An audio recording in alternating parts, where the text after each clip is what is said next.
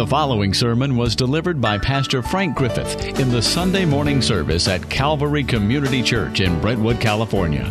You'll find more information at calvarytruth.org.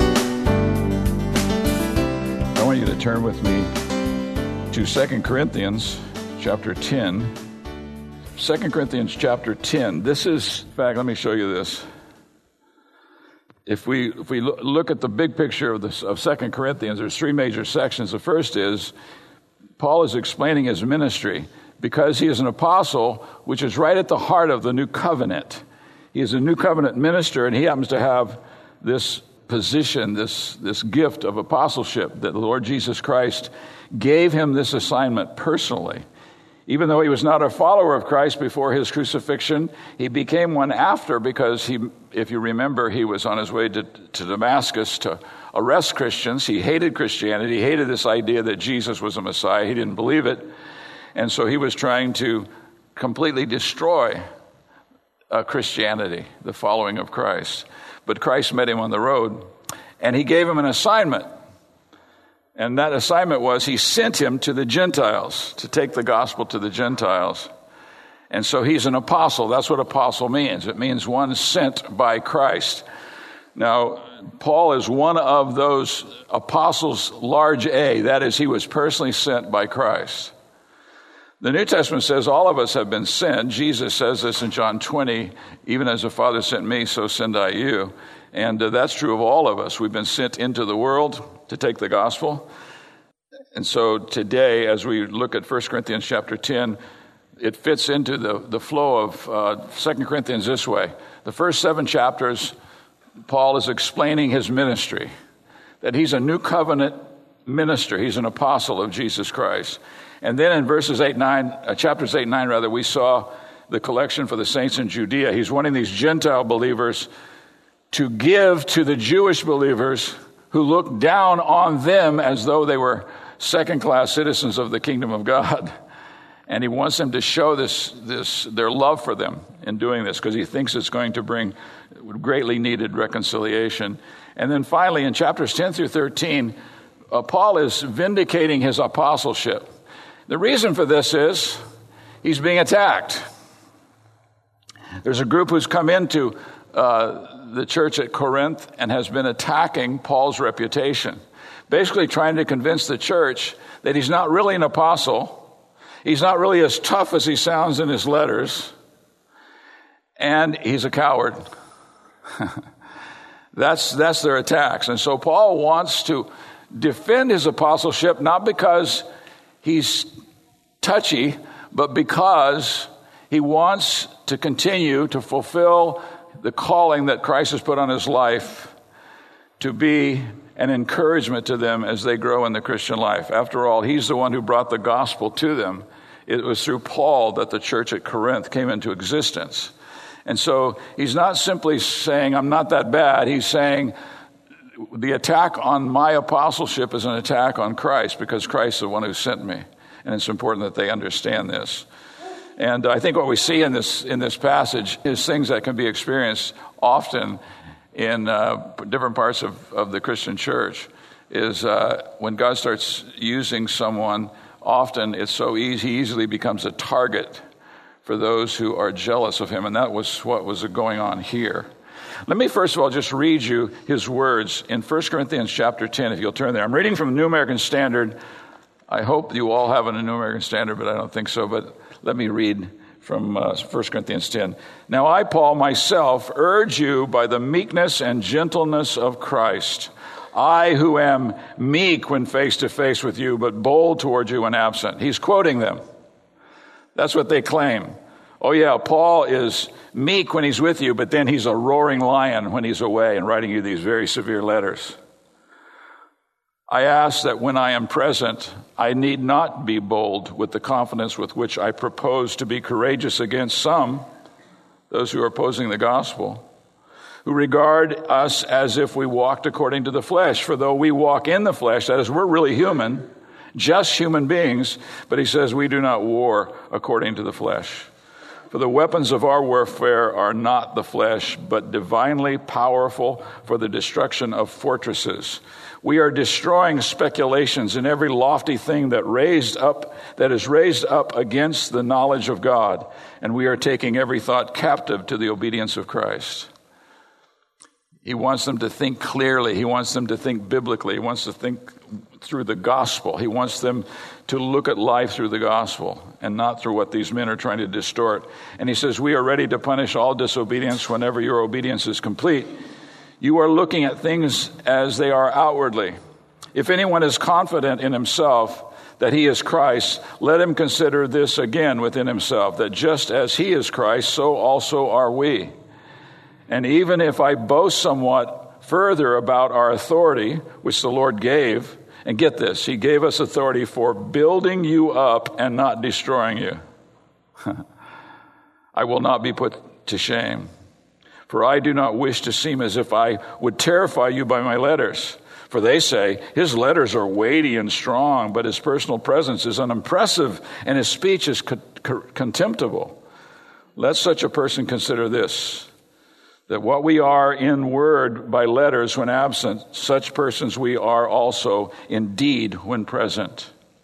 For we are not bold to class or compare ourselves with some of those who commend themselves, but when they measure themselves by themselves and compare themselves with themselves, they are without understanding.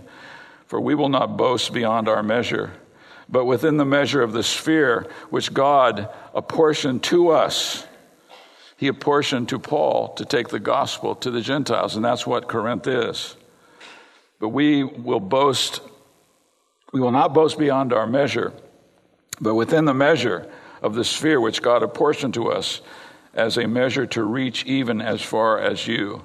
For we are not overextending ourselves as if we did not reach to you, but we were the first to come even as far as you, that is to Corinth in the gospel of Christ. Think of that, that Paul was the first one to bring the gospel to Corinth. Not boasting beyond our measure, that is, in other men's labors, but with the hope that as your faith grows, we will be within our sphere enlarged even more by you. We're going to go, through your efforts, we're going to go beyond Corinth to take the gospel even further west so as to preach the gospel even to the regions beyond you, and not to boast in what has been accomplished in the sphere of another. But he who boasts is to boast in the Lord. That's the only boast we have. It's in the Lord. For it is not he who commends himself that is approved, but he whom the Lord commends. Now, I want uh, to remind you that this, this question, I think I put it on here. Why is this a hill to die on? Why does Paul spend a chapter, in fact, the last three chapters, defending himself? Last four chapters, defending himself and his ministry. Well, the reason is, Paul says in Colossians 1.25, of this church, that is the church, not the local church, but the church universal of this church, I was made a minister according to the stewardship from God bestowed on me for your benefit. God gave me a stewardship, he says. He's an administrator of something. He's a dispenser of the grace of God in a very particular way. And he goes on to explain, so that I might fully carry out the preaching of the Word of God to you. Now, what that literally says in the Greek is that I might fill up the Word of God. I don't know if it has the implication for sure that he's saying, I know God gave me a portion of this work of the apostles because if you go back and look in the upper room discourse in John 14, 15, and 16, Jesus told his apostles that when the Spirit came, he was going to lead them into all the truth. He was going to remind them of what he had taught them and was going to show them things to come. And they were to write that and communicate that. That's how we have the New Testament. This is called the faith, the New Testament. This is the content of our understanding of Christ. And so they were given that that stewardship. And Paul was given that stewardship by Christ after his resurrection. He was a latecomer. He said he was a he was a, an apostle born out of due season. Uh, he was he came after Christ was raised from the dead, and God took hold of him and he used him. And most of the New Testament, well, I shouldn't say that. It's not most of the New Testament in bulk, but he wrote ten of the New Testament epistles. And so we have all of this truth given to us through the Apostle Paul, his portion of this stewardship. And what we've been saying is in first in 2 Corinthians is that all of us are stewards of the manifold grace of God. 1 Peter 4:10 says you've been given a spiritual gift and you're to use it as good stewards of the manifold grace of God. You're dispensers of God's grace. Now that what that means is you are to give yourselves away and by doing that you're giving the living God to others. Sometimes we are totally unaware of how God wants to use us in our daily life as we grow as disciples. And so Paul understands this, and he's going to defend his apostleship so that those at Corinth are not going to crumble under this attack against what they've received from Paul. See, this was one of the problems that what they'd received from Paul was the true gospel. That the good news is you cannot make yourself right with God. Only Christ can do that. And therefore, he calls them to believe on the Lord Jesus Christ. But these newcomers are telling them you need to keep the law in order to be right with God. You need to come under the law, and through your efforts, you can be made right. You can make yourself right with God. You can make yourself holy, or like the book of Galatians says, as uh, Ryan will explain to us, that having begun in the Spirit, you think you can, you can reach the end through your own efforts? No. Sanctification is through the Holy Spirit, not your individual efforts but it's the work of the Spirit of God in our lives. So now I want to do is look at these, these attacks and Paul's response. And the first one is this is what his critics say he's a coward. That is simply uh, verses 1 through 7a, in which Paul is responding to this accusation that he's a coward. Oh, he seems tough. He writes these letters and they're scathing. But when he shows up, he's this meek and mild man. And so Paul responds to this. And he says, No, I, Paul, myself urge you by the meekness and gentleness of Christ. He says, Yes, I am meek and gentle because I am joined to Christ, and Christ's character is being shown through me. You know where this comes from, right? Matthew chapter 11, when Jesus says, uh, Come unto me, all you who are weary and heavy laden, and I will give you rest. Take my yoke upon you and learn of me, for I am meek and lowly. I am meek and humble. I am meek, which means kind, gentle. He's gentle and he's humble. And guess what? All those who represent him in this world ought to have the same character. Right? All of us should. And this is what Paul had, but they were complaining about it. And so he says, I ask that when I am present, I need not be bold with the confidence with which I propose to be courageous against some, that is, these enemies of the gospel, who regard us as, we, as if we walked according to the flesh, or just humanly, if you have an NIV. We just, we're just human beings. And so they're saying there's nothing supernatural about this guy. Now, what he's doing here is he's some in the church at Corinth have been captivated by these impressive ministers from Judea. These are Jewish men who claim to be followers of Christ, but really preach a distorted gospel. And they have letters of recommendation. In chapter 3, Paul says, We don't, yes, it's true, we don't have letters of recommendation because you are our letter. What did he mean by that? He said, What God has done in your lives through the preaching of the gospel, which we brought to you, that's the letter of recommendation, not something on a piece of paper that says this guy has credentials, but it's the fruit of his labor. And so Paul says, Look around, look among the believers among you, which you sit and worship God. This is what God did through the gospel. These guys claimed ecstatic and visionary experiences. They've had visions uh, Colossians talks about this and says they go into great detail over visions they have seen, but has no substance to it. And so they're using that as the basis of their authority to attack Paul. They also, really interestingly, they boasted that they've come from a lot further distance than Paul has. Paul was up in Macedonia for the last few years. And so he just comes down. It's kind of like somebody's in Oregon and they come to California. They say it's like they're from New York and they've come all the way out to these people. In other words, we've shown much more interest in you. We've come a long distance to minister to you. So they, the big problem that they had was that they despised Paul. The guy that they said he's timid when he's with you, but he's bold in his letters. So their charge is that Paul lacks divine power, the kind of power they had. Maybe you've never been exposed to this kind of thing. the church is filled with it. You can see it a lot on TV. People who claim to have supernatural power because of the experiences they've had. Rather than seeing themselves as nothing, Christ is everything. Christ is everything. And so Paul responds in this way. Paul didn't pretend to be anything more than an ordinary man. He was the one who said, I'm the chief of sinners. He was, a, he was the one who admitted he was just a man, but that the message he brought was supernatural. It was a message of salvation through Christ. By the way, you don't have to become something spectacular to be used by God. You have to become dependent. You have to become faithful. You have to become full of faith towards Christ, and He'll use you. Sometimes people are amazed that God uses them in somebody's life. Somebody comes to them and says, I just want to let you know God has really used you in my life. And they're thinking, What? God doesn't use me. I'm just one of those ordinary Christians who, who go to church and, and try to follow Christ. No, you are a minister of Jesus Christ. You're a minister of the new covenant. You're a dispenser of God's grace. And so this is how Paul presented himself. They present themselves as powerful and extraordinary. And Paul says, My power means nothing. It's the power of the gospel. All I can do is proclaim to you the gospel. Sometimes we do that. Preachers get together and they talk, and they talk about how they heard some sermon, and man, that guy's a powerful preacher. There aren't any powerful preachers, there's a powerful gospel.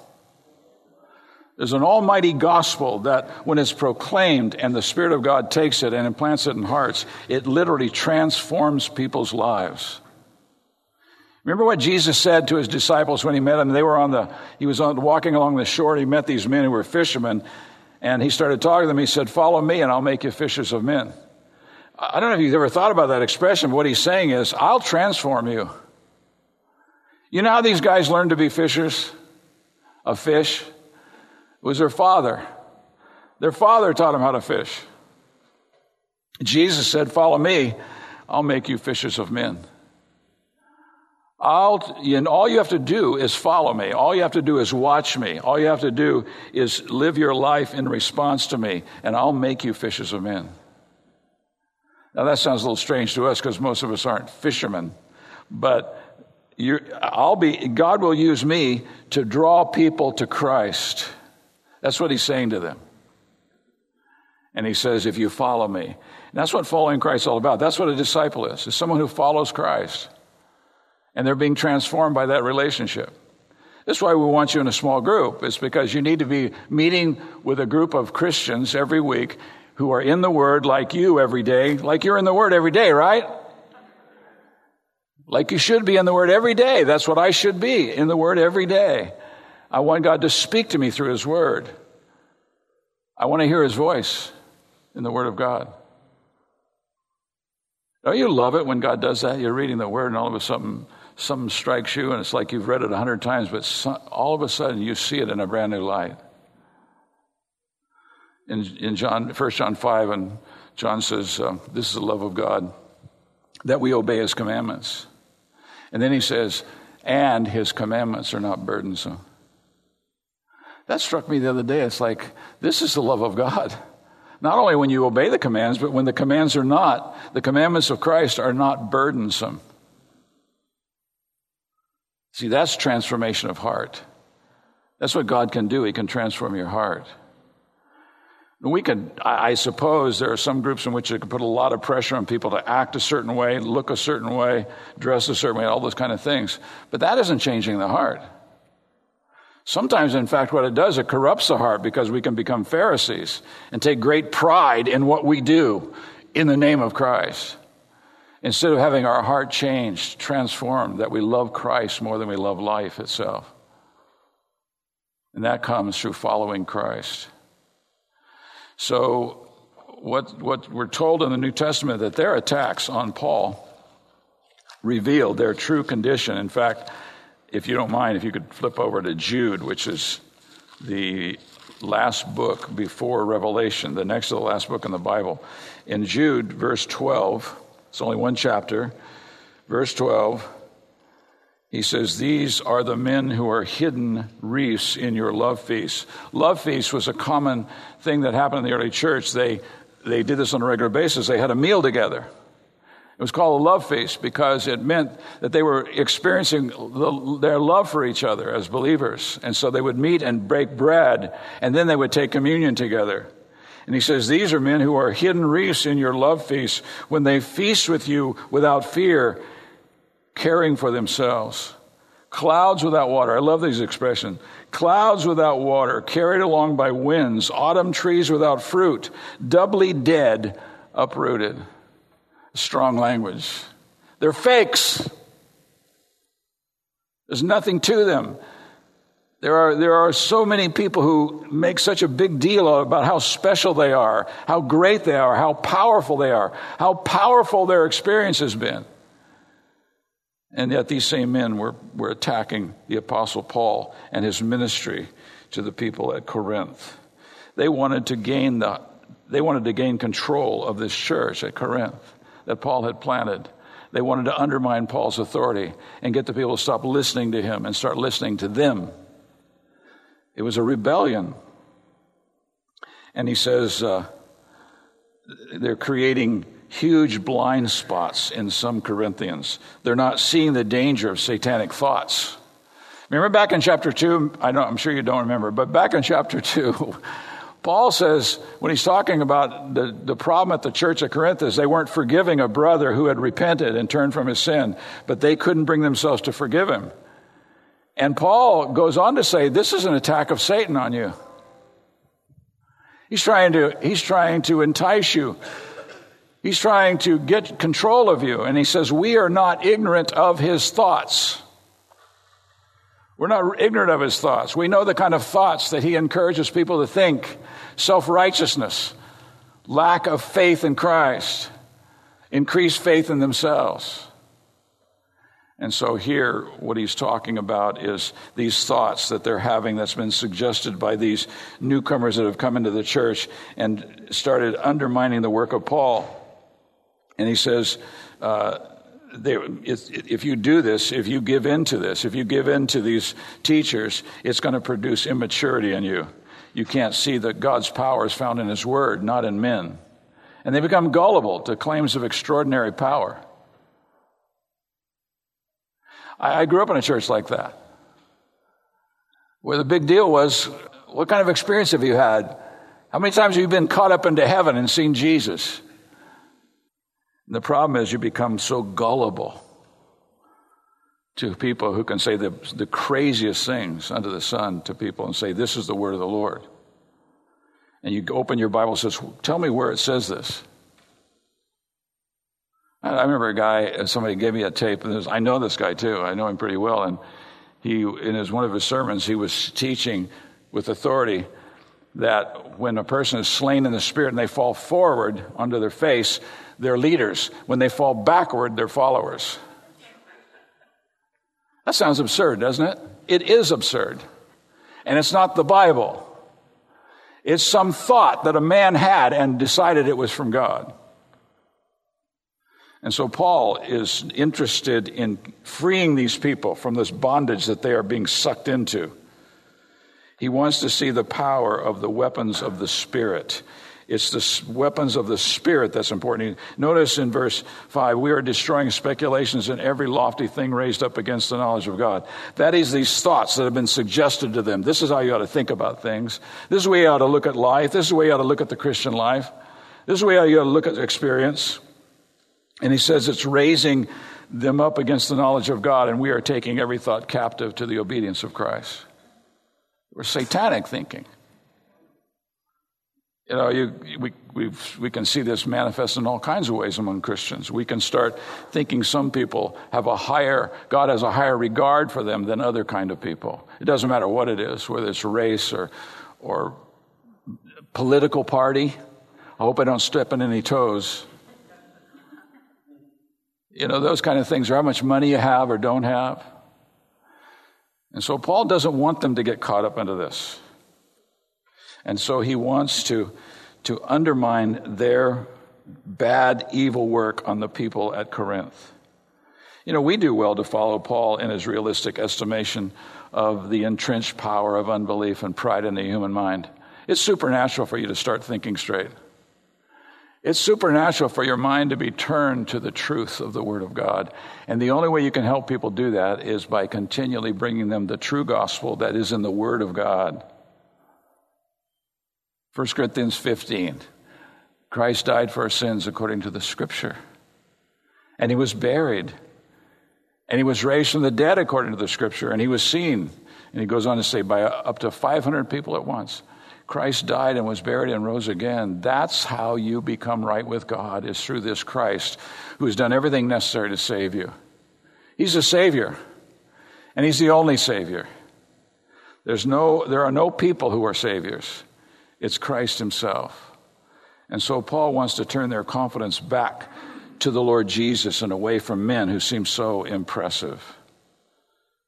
But we need to, we need to realize that people can be highly deceived in their thinking. And the only thing we can do is preach the gospel to them. Preach the gospel to yourselves first, so that you actually believe this gospel, this good news. And the whole Bible is a story of the gospel. It's a story of how God sent his son into the world to save a people for himself. And it's through faith in this person, the Lord Jesus Christ, that salvation comes. Only the gospel can make that which sets itself up against God, that is, namely, re- rebellious unbelief, obedient to Christ. Nothing else will. I'm sure you've had the experience of, of trying to witness to somebody for years and they never would listen, and then in a completely different circumstance, God supernaturally opens their eyes to the truth of the gospel. And they come back and report to you that somebody else got to lead them to Christ. Well, let me tell you the truth it's the Spirit of God who opened their eyes. What's important is not the human spokesman, it's the, it's the living spirit who opens the eyes to the truth of the gospel. So, Paul is a living embodiment of what he proclaims this very humility, which they despise. After all, leaders shouldn't be humble. Oh, wait a minute. What did Jesus say? If you want to be great in God's kingdom, this is a song, but he actually said this if you want to be great in God's kingdom, learn to be the servant of all. The, the greatest person in the kingdom is, a, is the one who's the servant of all. We used to do this thing early on in the life of our church where every year we would celebrate, we'd give somebody a prize for being the most humble servant. And somebody got upset about it because I said, You're, you're feeding them with uh, pride by giving them this award for humility. But let me tell you something a humble person in the body of Christ is one of the greatest blessings that we can have as the people of God. And so Paul is a living embodiment of this. He was one who said, I am the chief of sinners. I was saved by grace. That's why he, he loved the message of grace so much, that God giving himself freely to us. And then in the next section, in verses, the last part of verse 7 through 11, uh, he's, not an, he's not a real apostle, they're saying. Now look at this, what they say in the last part of verse 7. He says, If anyone is, is confident in himself that he is Christ, that is, he's Christ's minister, let him consider again within himself that just as he belongs to Christ, he's a minister of Christ, so also are we. He was called by Christ. If you go back and read the account in Acts chapter 9, he had an incredible experience meeting Christ face to face it left him absolutely changed and transformed. And what began to happen in his life, walking with Christ, completely transformed the Apostle Paul. It'll, it'll transform you too. He says, even if I boast somewhat further about our authority, and I love this, the authority of Paul. Remember back earlier in the book, he said, uh, We don't want to lord it over your faith. We want to be co workers for your joy. What he meant by that, we're not trying to gain authority over you so you follow me. I want to minister in a way that you come to have joy in Christ. Not just that you believe it's true. I, have had um, some of my cousins when we were kids, they believed the gospel was true. They just didn't believe it personally for their own salvation. They'd fight you over the fact that Jesus was presented as the Son of God. But they wouldn't put their trust in him until the Spirit of God got a hold of their hearts. And so they say of him, Oh, he's mighty. He's a mighty lion in his letters when he's gone and you can't see him. He doesn't have to look you in the eye. But he's a little lamb when he's present. He's all bark and no bite. That's what Paul is. That's what they're saying. Paul's response is uh, listen to my letter being read and look around. Because this letter was read publicly to the church at Corinth. And so he's basically telling them uh, listen to this letter and look around. God used somebody as humble and as weak and as meager as me to bring the gospel to Corinth. Do you remember what happened in Corinth in, in Acts 18? Remember Acts 18? You all read Acts, don't you? Well, in Acts chapter 18, it gives you the story of how Paul went to Corinth with the gospel. The first day there, things began to happen that made him think he was going to be persecuted again, thrown back into prison, which he was in just about every city he visited. And that night, it says Jesus came to him in a vision and said to him, Paul, don't be afraid. Continue speaking, continue preaching the gospel for I have many people in this city. And he didn't mean somebody, I was talking to somebody and they said, oh, he, they thought it meant he's got a bunch of people there that will beat up these people who are trying to hurt you. That, that wasn't it. It was talking about the fact, Paul, keep preaching the gospel because I'm going to save many people here. And a great number of people came to faith in Christ because Paul believed Christ and he did exactly what Jesus told him to do. What they're saying is he doesn't look like an apostle. We don't really know what Paul looked like. Some reports, sometimes you think you do because you can get historical reports uh, from early church history and they describe Paul physically, but some of them they totally contradict. Some of them say he was short, stodgy little guy, little Jewish man with a big nose, little short guy about five foot tall. And then other accounts say he was a large, strong man. And so you believe what you want. I, we had a teacher, Mike and I had a teacher who loved to think that Paul was a big, strong, powerful man because he was big and strong? We don't know. But they're complaining about the fact that he doesn't look like an apostle, and when he speaks, he doesn't sound like an apostle. He doesn't have a radio voice. Maybe his voice was squeaky. We don't even know. And one unnamed person who's, who's in particular is confident that he belongs to Christ in the church, who's listening to these guys and thinking, yeah, I've always been suspicious of that guy, Paul. Everybody thinks he's just the greatest thing walking, but not me. And so Paul talks to him.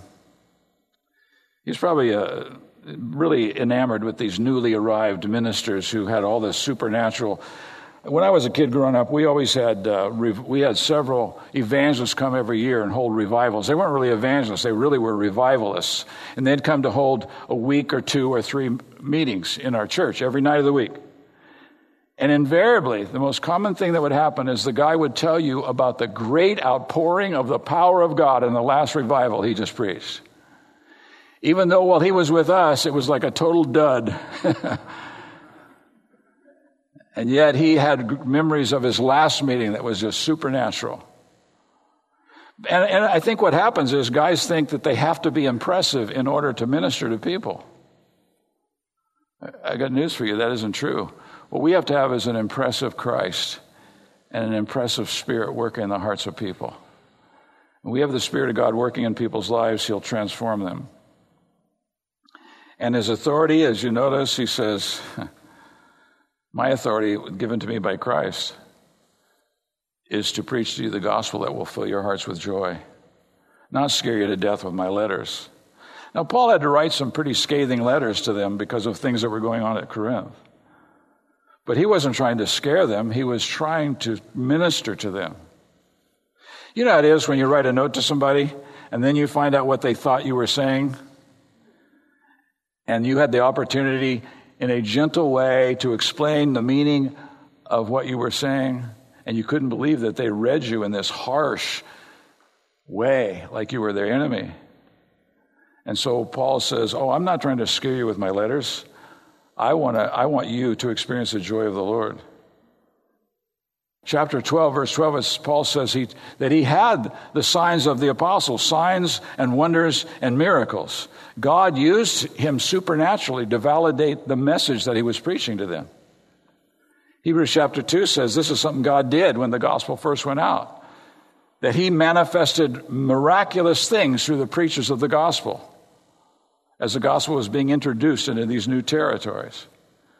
So Paul could have talked about miracles and signs and wonders, but he wanted to point them to Christ. He wanted their eyes to be upon Christ. And this is what he had authority to do. Even if I boast somewhat further about our authority, which the Lord gave, that is, he gave him authority to go preach the gospel to Gentiles who had never, knew nothing about the Old Testament, knew nothing about the promised Messiah.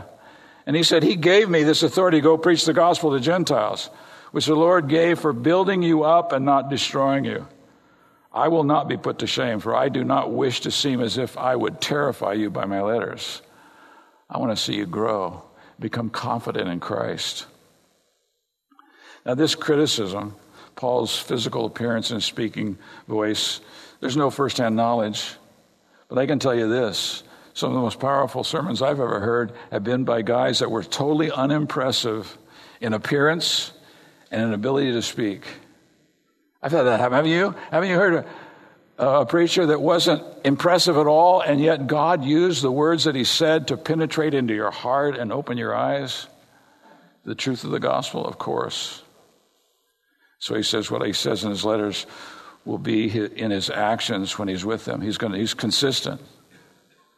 Now the last thing, their last, uh, he's a spiritual midget. He hasn't had any deep.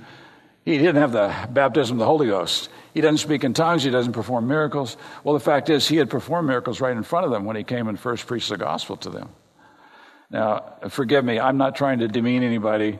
The baptism of the Holy Spirit is something that every believer has experienced when you got saved. You were baptized by the Spirit into the body of Christ, and the Spirit came to live within you. There's no Christian in this room or in this world who doesn't have the Holy Spirit. You have the Holy Spirit residing in you and He anoints you to speak. And He wants you to speak. He'll empower you in prayer. He'll empower you in witnessing. He'll empower you in living for Christ in this fallen world. But don't ever brag about how powerful you are, uh, how advanced you are in knowing truth, how you know all the attributes of God, or anything like that. Boast in Christ. Boast in Christ. What's changed your life? What is it that's, that's the most glorious thing about walking with Jesus? It's a changed life. It's not where I've been or what I've done, it's who I know and who knows me. And so in this last section, he says he's just a spiritual midget compared to us, is the implication these so called apostles. This is short, just 12, verses 12 through 18. Let me read this to you. For we are not bold to class or compare ourselves with some of those who commend themselves, but when they measure themselves by themselves, these so called apostles, he says, But we will not boast beyond our measure, but within the measure of the sphere which God apportioned to us. And that is that he gave him this, this territory to go take the gospel into an unreached territory. Go and take the gospel to the Gentiles. And he says, to reach even as far as you. For we are not overextending ourselves as if we did not reach to you, for we were the first to come, even as far as you, with the gospel of Christ. The first time they were exposed to the gospel of Christ was the Apostle Paul, who came to Corinth. And he was scared. That's, that's the picture you get in Acts 18. He's scared because he's been thrown in prison every town, and now it's starting to happen again. And so he's at night, he's nervous, wondering what's going to happen, and Jesus appears and says, Don't be afraid. I have, keep on speaking. I have many people in this city. He's going to save a whole host of people. And he says, no, Not boasting beyond our measure, that is, in other men's labors, but with the hope that as your faith grows, we, we will be within our sphere, enlarged even more by you. In other words, you're going to help send me on even further with the gospel, so as to preach the gospel even to the regions beyond you, and not to boast in what has been accomplished in the, the sphere of another. That's what these false teachers were doing. They were coming to Corinth, and they were saying, You guys ought to listen to us. We can tell you the real thing. Wait a minute, who brought the gospel to them? The guy they're attacking. He says, But the one who boasts, but he who boasts is to boast in the Lord. You want to boast? Boast in the Lord. For it's not he who commends himself that is approved, but he who, whom the Lord commends.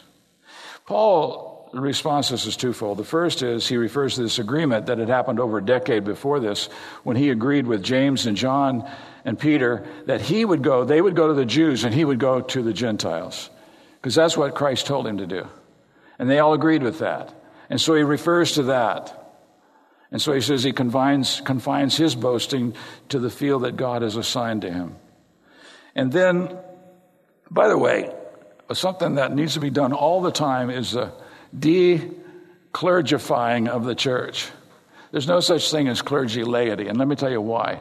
In the New Testament, it uses the word upon which the word clergy is built to refer to all of you. 1 Peter 5. You are God's allotment. And then it refers to, to those that we would refer to as clergy as the, the people of God, the laity of God. It actually uses a Greek word, laos. You see, so there's no hierarchy in the church. It's true we have different functions, but we're all, we have all been given the Spirit. We've all been given this assignment to make disciples for Jesus Christ. Our mission as the people of God is to make disciples. And so that's why we want to have small groups, is we want you to fulfill your calling to make disciples. And it's much easier to do it in a community because you can contribute by being there and actually being in the Word, actually living for Christ and being in His Word every day and having, having a walk with Him and then contributing to the atmosphere of this group, and people will grow. And that's a part of making disciples. It's one of the primary ways. Jesus made disciples not in one on one, but in community with 12 disciples. And that's primarily how we make disciples. And then Paul, so first he says, you know, I'm just doing what we agreed that I would do. I'm going to the Gentiles. And then, secondly, he says, this kind of comparison is meaningless. If we compare ourselves with ourselves, what, what difference does that make? What difference does that make? We don't do that. And, and the reason is, is that we want to be commended by the Lord. We want to tell you about Christ. We have a a glorious Christ to proclaim, not a glorious record or path or past to com- proclaim, but a glorious Christ. And then his conclusion is found in the next chapter, the first six verses. Let me just read these to you. I wish that you would bear with me in a little bit of foolishness, for indeed you are bearing with me. Brothers, he didn't like to defend himself. He didn't like to talk about himself, but he says, Let me be a little bit foolish. And this is what he said I am jealous for you with a godly jealousy, for I betrothed you to one husband, so that to Christ I may present you as a pure virgin. So the first thing he says is, I'm the one who betrothed you to Christ. How many of you have seen a Fiddler on the Roof? Okay, you're good Christians. Uh, Fiddler, in Fiddler on the Roof, do you remember the girls? They, I mean, is it Tevye? Is that his name? He, he was a, a poor Jewish man who had five daughters. Five daughters that he had to get married. And so he turned to a matchmaker because the oldest one was of marrying age. And of course, you remember the story. The matchmaker wanted to hook her up with a guy that was like 66, and she's just this young woman. And so in that they sing this song, matchmaker, matchmaker, make me a match, find me a find, catch me a catch. Matchmaker, matchmaker, look through your book and make me a perfect match. And you remember those scenes, it's so funny, those five girls, when they're talking about what it's going to be like for the matchmaker to get them a husband. I mean, they want a guy that they're attracted to instead of an old man who can't find a wife and finally has enough money to pay for a good wife. And so Paul says, I'm like a matchmaker. I betrothed you to Christ. Now, what he's talking about is he brought the gospel to them. When they believed the gospel, they were joined to Christ. All of you men understand that you're part of the bride of Christ, right? I mean, a lot of times women get upset because we say, You're a son of God. That's what the Bible says. Every woman in the body of Christ is a son of God. But don't feel bad because your husband is a part of the bride of Christ. That's what the church is. We're the bride of Christ. And so Paul says, I betrothed you to Christ. So don't, don't turn on me. Recognize that God sent me to you to bring you to Christ. He was acting like a matchmaker in that culture. And then, secondly, in verses uh, 5 and 6, don't forget I was the one who was sent by Jesus. Jesus sent me to you. And when you read the gospel, you read the account in Acts 18, I mean, Jesus came and showed himself to, to Paul and said, You must stay here and keep preaching the gospel because I have many people to save here. And God did. Paul did that, and Jesus saved them. So, so what to all this? Well, what I want to drive home to your heart is that you are a steward of the grace of God. Every one of you who are believers, you are a steward of the manifold grace of God. You are to be dispensing the grace of God into people's lives. And in one sense, the way to define grace is grace is God giving himself to you. And so what you have to offer is Christ. And God's called you to do that. You're a new covenant minister, you're an ambassador of Christ. Don't allow the opposition to deter you from this mission. Some of you are afraid of what people would think if you actually stepped up and started talking to somebody about Christ. I think you were too, what do you think you, who do you think you are? Well, let me tell you who you are. You're an ambassador of Jesus Christ. And remember, we saw this. And Paul says, therefore, I'm encouraging you to beg, to plead with people to be reconciled to Christ, to be reconciled to God through Christ. So I just want to encourage you grow as a disciple, get involved in making disciples by getting into a small group and just being an example, living your Christian life in a com- uh, community where you can encourage fellow believers to grow and to follow Christ. Um, and pray for those in the world that are being persecuted, not that they would be safe, but that they would be fruitful. And God would bring many people to faith through their persecution.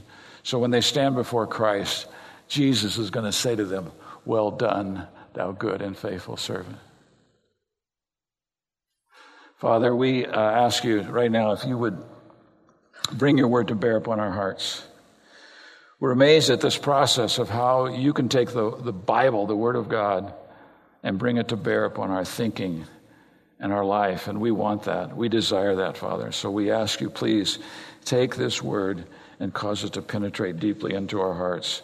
Help us to remember who we are and what you've called us to, and not to be ashamed or filled with fear, but rather to be humble and meek and confident in Christ and the truth of the gospel, we pray. In Jesus' name, amen. Respond to this message or learn more, please visit calvarytruth.org.